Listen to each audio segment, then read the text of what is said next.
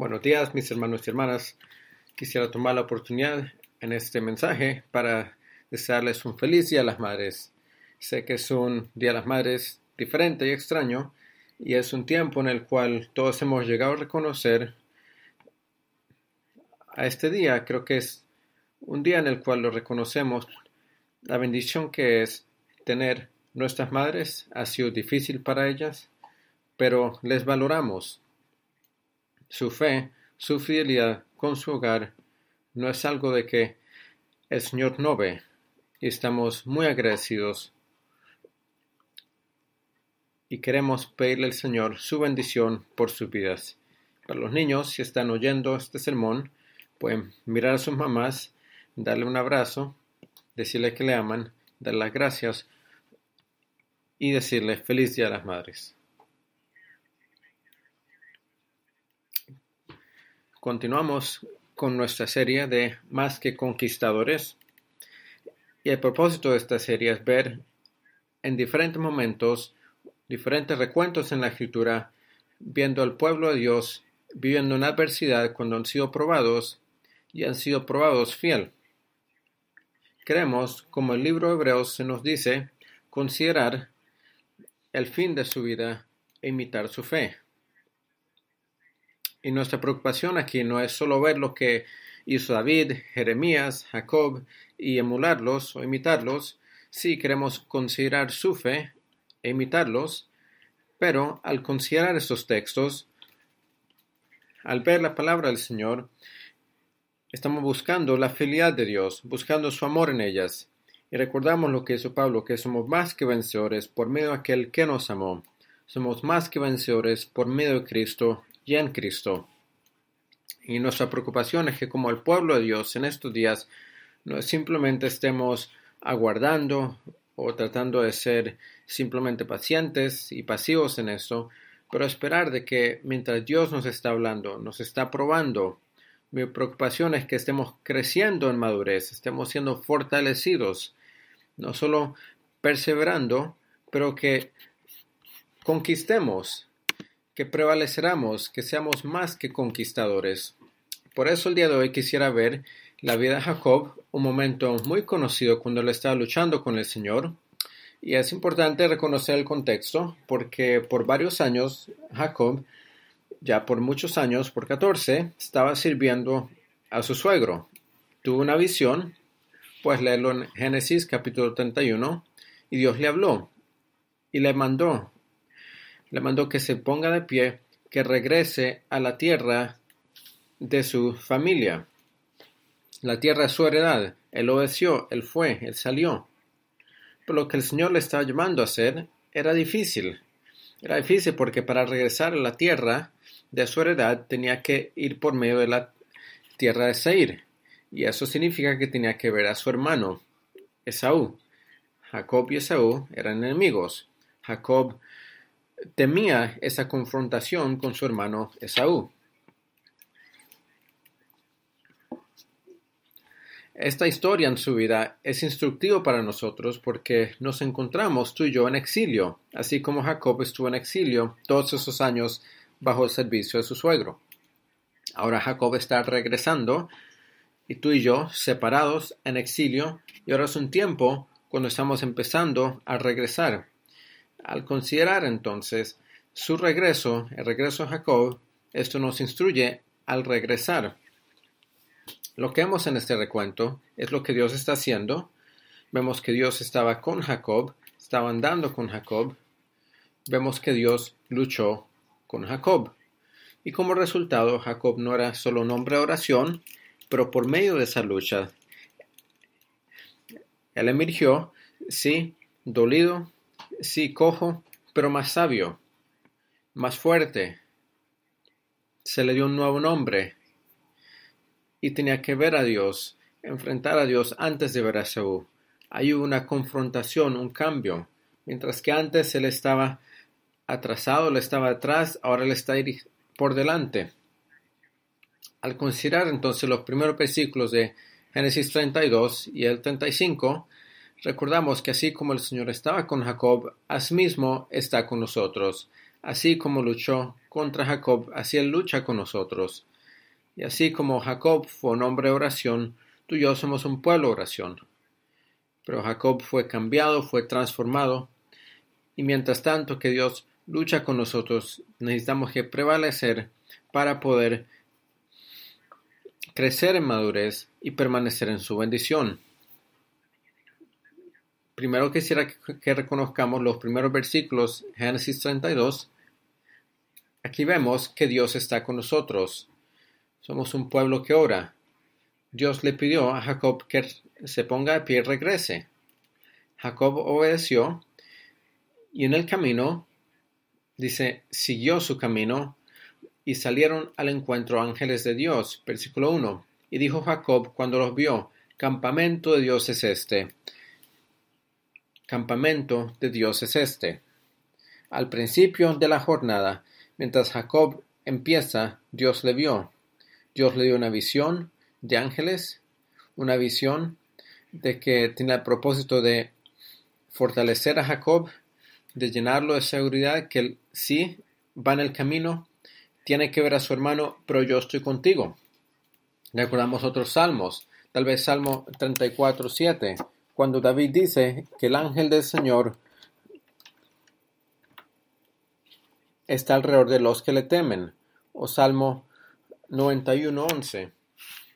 Dios mandará sus ángeles para guardarlos en cada uno de sus caminos. Así como el salmista declaró esto, así mismo fue para Jacob, para cuidar de su camino. Jacob sabía esto. Él supo esto, él reconoció esto. Niños, esto es algo importante recordar, aún alrededor de su familia, de su cuarto.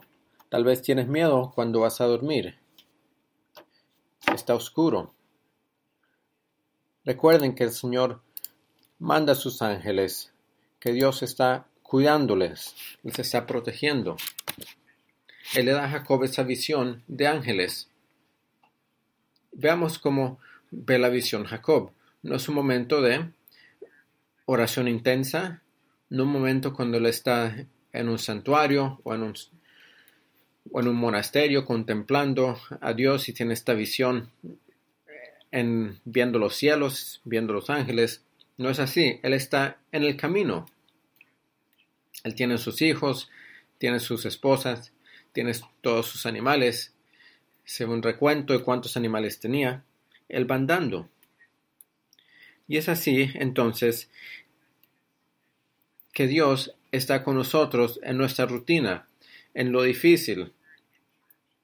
No es solo cuando estamos en el santuario, no solo cuando estamos en tiempos especiales de oración, Él está en el día a día, en la obra que continuamos, Él está con nosotros, Él nos está cuidando. Ahora Jacob tuvo una visión de ángeles, eso es de verdad de nosotros también. Recordemos lo que Jesús prometió a sus discípulos en la última cena. Yo veré el Espíritu, el Espíritu que estará con vosotros para siempre en el día de Pentecostés, la imagen, la visión de que tenemos de las lenguas de fuego y ese viento, ese, ese trueno que llegó al salón, es una realidad para tú y yo, que Dios está con nosotros para siempre. No es solo que los ángeles de Dios están con nosotros, protegiéndonos, el mismo Espíritu de Dios nos está protegiendo, nos cuida es por el Espíritu de Dios, no por nuestro poder. Podemos pensar en la visión del apóstol Juan en Apocalipsis capítulo 1. Él tiene una visión del Cristo resucitado y mientras él describe esa visión del Cristo resucitado, él ve a su diestra un Dios resucitado y ve siete estrellas. Ve al Señor Jesús resucitado andando entre siete candelabros. Y se le dice que esos siete estrellas son los siete ángeles de las iglesias. Y los siete candelabros son las iglesias. Lo que esto nos dice es que el Señor Jesús está en medio de su pueblo. Él está presente con nosotros. estamos en sus manos. Dios le da a Jacob aquella seguridad. Sí tienes tu campamento, pero mi campamento está contigo. Nos recuerda que el campamento de Dios está con nosotros. Ahora la respuesta inicial de Jacob no era solo orar, pero planear. Y él tiene una estrategia. Él tiene miedo de Jacob, de Isaú, no sabe qué va a hacer, pero se ha escuchado de que Saúl viene con cuatrocientos hombres. Parece Saúl con un ejército. Jacob tiene miedo. Su respuesta entonces es separar al pueblo, separar dos campos. Y él piensa, si un campamento es atacado, el segundo será librado. Así que Jacob hace este plan, su respuesta al temor de la amenaza de, Saúl es separar el pueblo. Eso podrá reducir la destrucción y reducir la amenaza. Ahora él hace ese plan antes de orar. No es un plan de consideración. Él no está buscando al Señor. En ese instante, él planea y después él ora. Y ahora quisiera que consideremos su oración, porque su oración es de modelo para nosotros. Es de modelo generalmente para nuestras vidas en esta temporada. Versículo 9. Él se dirige hacia Dios, Dios de mi padre Abraham y Dios de mi padre Isaac. Jehová, que me dijiste, vuélvete a tu tierra y a tu parentela, y yo te haré bien. Reconozcamos que Jacob está respondiendo a la palabra del Señor. Dios, tú me has dicho. Y él responde a la palabra de Dios. Eso nos recuerda, y es algo que algunos sermones hemos repetido, pero recordamos que nuestra oración es una respuesta a Dios. Respondemos a la palabra de Dios. Oramos porque Dios ha hablado primero. Él nos ha hablado primero a nosotros. Recordamos que cada vez que oramos, tenemos las escrituras y leemos su palabra y escuchamos la voz de nuestro Dios y en oración respondemos a su voz. Vamos cómo Jacob se dirige a Dios, Dios de mi padre Abraham y Dios de mi padre Isaac. Jacob se está dirigiendo a Dios bajo términos pactales. El Dios de mi padre Abraham, Isaac, estás en un pacto con nosotros, estás en un pacto, estuviste en un pacto con Abraham y con Isaac, y yo pertenezco a este pacto, a esta familia, le prometiste bien y bendición, y por eso se dirige a Dios como el Dios de pacto. Yo pertenezco a ti, porque estamos bajo un pacto y has prometido bendecirnos. Y asimismo nos venimos ante Dios como su pueblo del pacto, nos orientamos a Él bajo términos del pacto. Como luce esto, es que nos dirigimos a Dios como nuestro Padre, Sabemos que somos el pueblo del pacto de Dios porque hemos recibido su Espíritu. Hemos recibido el Espíritu de Dios. Es la señal segura y la evidencia que somos el pueblo de su pacto, que pertenecemos a Él, porque tenemos su Espíritu. Recordemos que dice Pablo en Romanos 8, hemos recibido el Espíritu de adopción, por el cual clamamos Abba, Padre. Por eso, como el pueblo de Dios, como cristianos, nos dirigimos a Dios como nuestro Padre. Pero también oramos a nuestro Padre en el nombre de Jesús, en el nombre de su Hijo. Y sabemos que somos su pueblo del pacto porque pertenecemos a su Hijo, hemos sido juntados a su Hijo, hemos sido unidos a Él y a su cuerpo. Así que vamos a Él en el nombre de Jesús, en el nombre de su Hijo, y es por medio de Él que tenemos acceso al trono de gracia. Así que cada vez que oramos, oramos por medio del Espíritu a nuestro Padre Celestial en el nombre de su Hijo y de nuestro Salvador Jesucristo. Si estás escuchando este mensaje el día de hoy y no conoces al Señor Jesús y no perteneces al pueblo de Dios, quisiera que consideres lo que acabo de decir. Por medio del Señor Jesús, se te da acceso al trono de gracia. Por medio del Señor Jesús eres adoptado como un hijo. te conviertes en un hijo amado de Dios.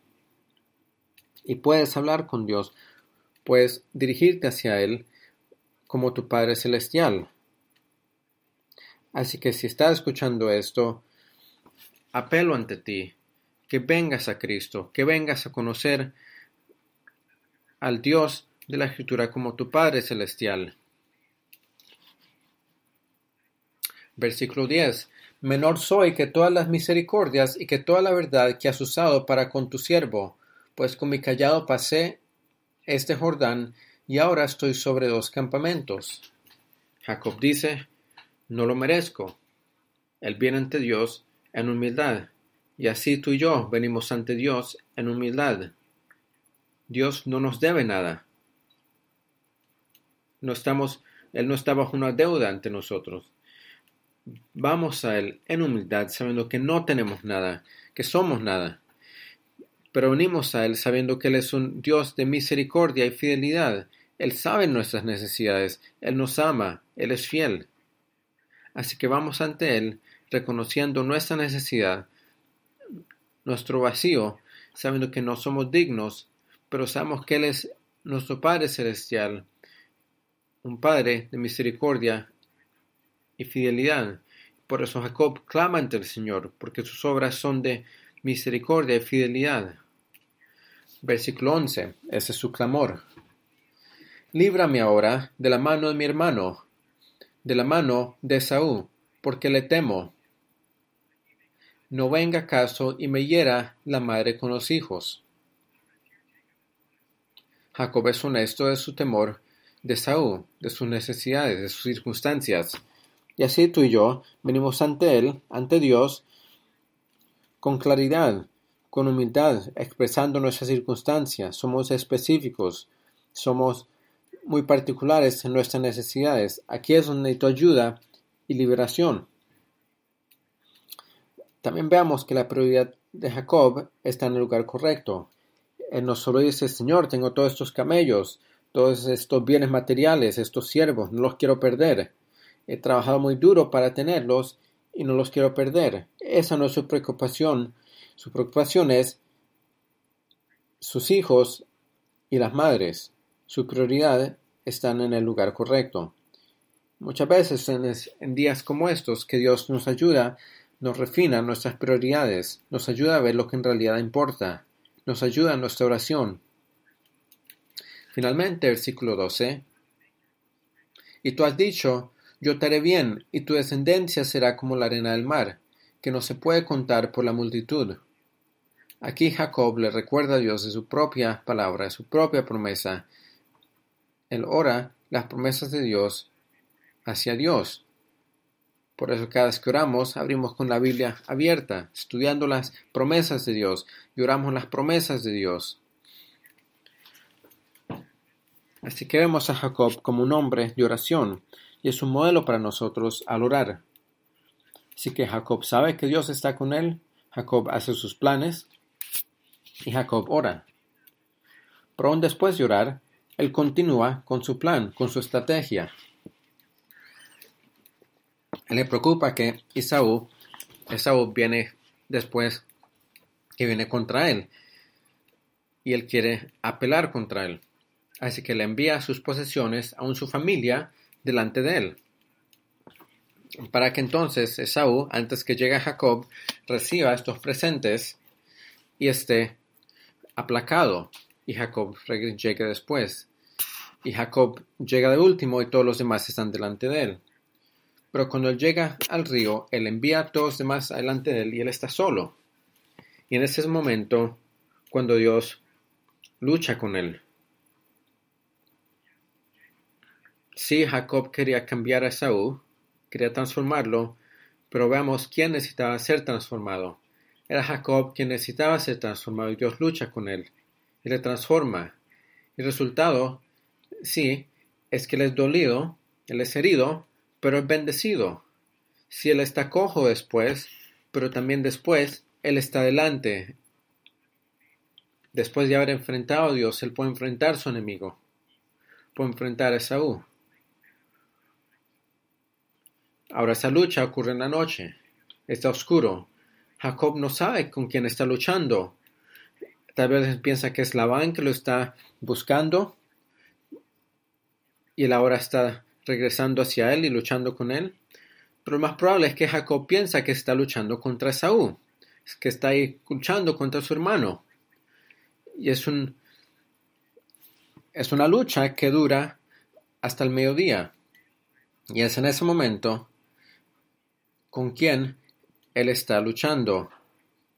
Y en ese momento, cuando él reconoce, cuando lo está, cuando lo, lo tiene contra él, cuando salió el sol, es que su cadera está puesta fuera del lugar y él clama por su bendición.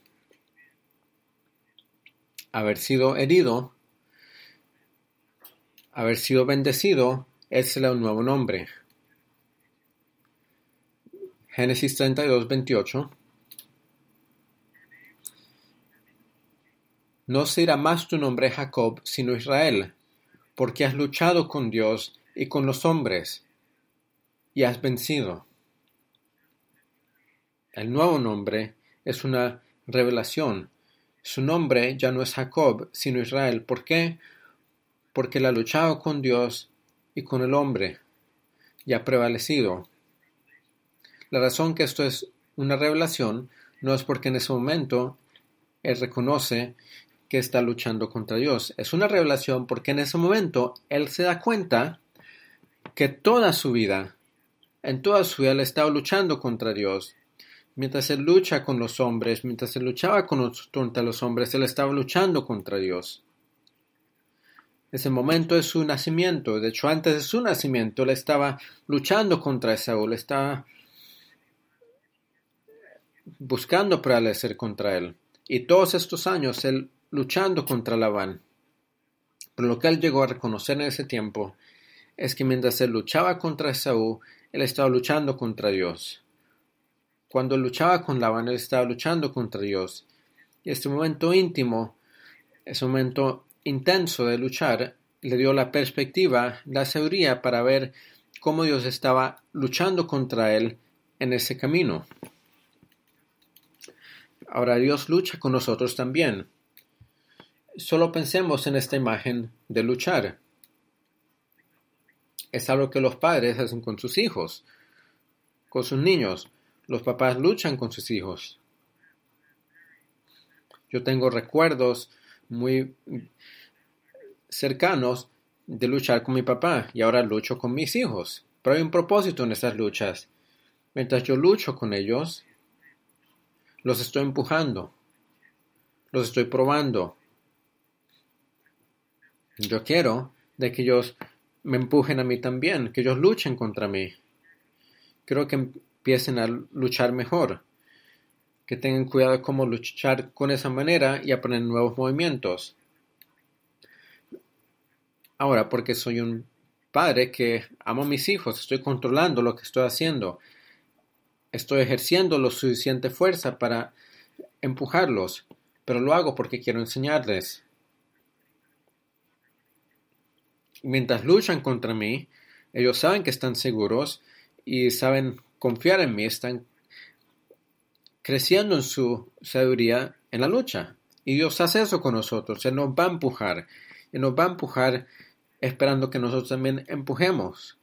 Y mientras empujamos, crecemos en sabiduría, en fortaleza. Y es lo que pasa cuando luchamos y crecemos en nuestra confianza de Dios. Y así pasó a Jacob, especialmente en esa lucha contra su hermano. Ahora, en los últimos meses, Dios ha estado luchando contra nosotros porque Él espera que nosotros también empujemos, que también luchemos, que conquistemos, que estemos creciendo en fortaleza. Pero la pregunta es si será de nosotros que hemos luchado con los hombres y con Dios y hemos prevalecido. ¿Somos el verdadero Israel de Dios? Es la pregunta para el pueblo de Dios en estos días. Ahora, al darle vuelta a las páginas, al ver a los primeros versículos de Génesis 33, leemos lo que el verdadero Israel de Dios como luce. Sí, Jacob está cojeando. Es, es un escenario muy grande, viendo a Jacob andando, cojeando, con su cadera deformada. Él está cojeando ahí en el sol, ahí con su familia, pero ya no le está detrás de su familia, él está delante de ellos y él está enfrentando a Esaú en primer lugar, cara a cara. Y en medio de esto, él ha ganado sabiduría. Él tiene una perspectiva de haber luchado contra Dios. Él ha reconocido, Señor, toda mi vida he estado luchando contra ti. Toda mi vida ha estado, me has estado empujando. Yo he estado luchando contra Saúl, he estado luchando contra Labán, pero esa lucha ha sido contra ti. Y me has preparado para ese momento, me has dirigido a este momento. Y por eso Jacob ahora está lleno de valor, puede enfrentar a su hermano. Y es sabio, porque él tiene este punto de vista ahora, esta perspectiva de la mano de Dios en su vida. La pregunta para ti, la pregunta para mí es al luchar contra Dios, ¿estamos creciendo en sabiduría en medio de esto? Estos días nos ha dado una mejor perspectiva de la presencia de Dios y su obra en nuestras vidas. Al examinar la crisis presente, la situación, sí hay sabiduría en escuchar lo que las ciencias naturales nos dicen de esto. Es el mundo de Dios, es su mundo. Estos virus, estos virus Él los ha creado y Él nos ha dado el don de estudiar, de conocer, de aprender, de entender. Aún buscamos entender estos virus pero el conocimiento que viene por medio de esos científicos son dados por Dios, los recibimos, le damos gracias a Dios por ella. Es evidencia la gracia de Dios que podemos entender cómo avanzan estas enfermedades y pandemias. Nosotros rechazamos esto, vemos que en la ciencia ganamos entendimiento en nuestro mundo y hay sabiduría en esto. Sin embargo, lo que Jacob aprendió al luchar contra Dios es que Dios está presente y está obrando en su vida. Y Jacob tiene una perspectiva más amplia. Eso es sabio. No solo estar enfocado en una cosa, pero considerar más cosas en consideración. Más, tomar más cosas en consideración. Es importante que días como estos necesitamos sabiduría y considerar más Pienso que Dios ha luchado con nosotros de esa manera que podamos ejercer la sabiduría que Él nos da. Y como el pueblo de Dios, con su palabra, como el pueblo que Dios ha estado en una lucha, necesitamos entonces una perspectiva amplia de nuestros días, una perspectiva sabia. Y parte de esa perspectiva sabia es un entendimiento mayor de quiénes somos como seres humanos. Recordemos que Dios hizo a Adán en su imagen y lo puso en el jardín para trabajarlo, para cuidarlo. Como imagen de Dios, fuimos creados para trabajar. Fuimos creados para trabajar, para tener, para sustentar nuestras vidas. Leí hace poco sobre el desempleo en Canadá y en Ontario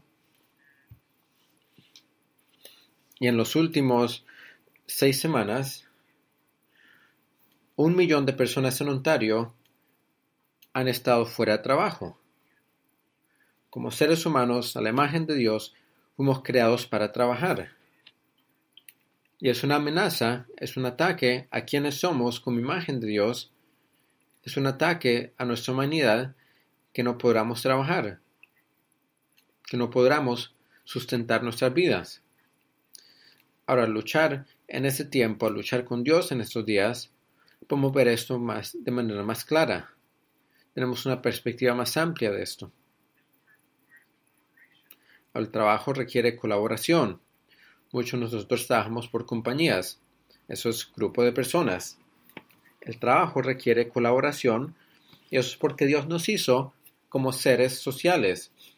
Seres humanos son seres sociales porque somos hechos a la imagen de Dios y Dios es trino. Ahora, cualquier cosa que sea proclamado de las mezquitas en la ciudad de Toronto, recordamos que el verdadero Dios es Padre e Hijo y Espíritu Santo, y somos creados a su imagen, y el Padre, el Hijo y el Espíritu Santo viven en un vínculo eterno de amor, una relación de amor eterno. Así que como seres humanos creados a la imagen de Dios, somos creados para estar juntos, para trabajar juntos. Necesitamos no solo trabajar, pero cantar, entretenernos juntos, vivir juntos. Esto es básico a quienes somos como seres humanos. Y el aislamiento alargado es un ataque a quienes somos como imagen de Dios. Y al luchar sobre esto, luchar en estos días, vemos esto más de manera más clara. Como seres humanos también somos aquellos quienes adoran. Fuimos creados para glorificar a Dios y disfrutarlo por siempre. Como aquellos que adoran a Dios, le adoramos en comunidad porque somos seres sociales, no adoramos solos. Y como el pueblo redimido de Dios, hemos sido llamados, hemos sido mandados a orar bajo su palabra, está alrededor de la Santa Cena, cantar sus alabanzas juntos en una voz. Ahora, ante este tiempo de lucha, lo vemos más, de manera más clara. Somos más sabios por eso. Ahora quisiera concluir con esto. Yo creo que en estos últimos meses Dios ha estado luchando contra nosotros y hemos luchado con Él. Pero ahora el día se está abriendo, el sol está saliendo. Es el día cuando nos apegamos a Cristo, clamamos a Él, le pedimos su bendición. Es un día cuando clamamos a Él en oración, en ayuno, le pedimos su bendición. El sol está saliendo y eso también es un tiempo en el cual habiendo luchado contra Dios, habiendo crecido en sabiduría, habiendo sido fortalecidos por la bendición de la presencia de Dios, de la obra santificadora de Él, es el tiempo ahora cuando ya paramos de tomar pasos atrás. Es tiempo para que el pueblo de Dios, para que su iglesia pueda avanzar podamos dirigir en la sabiduría de que Dios nos ha dado, poder andar en la fortaleza de la presencia del Señor. Pensemos lo que dice Pablo en Efesios 3, versículo 10. Por medio de la iglesia,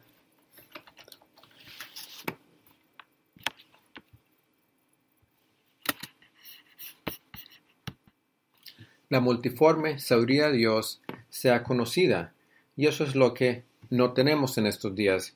No estamos viendo la sabiduría multiforme de Dios siendo conocida en los periódicos o por medio del gobierno.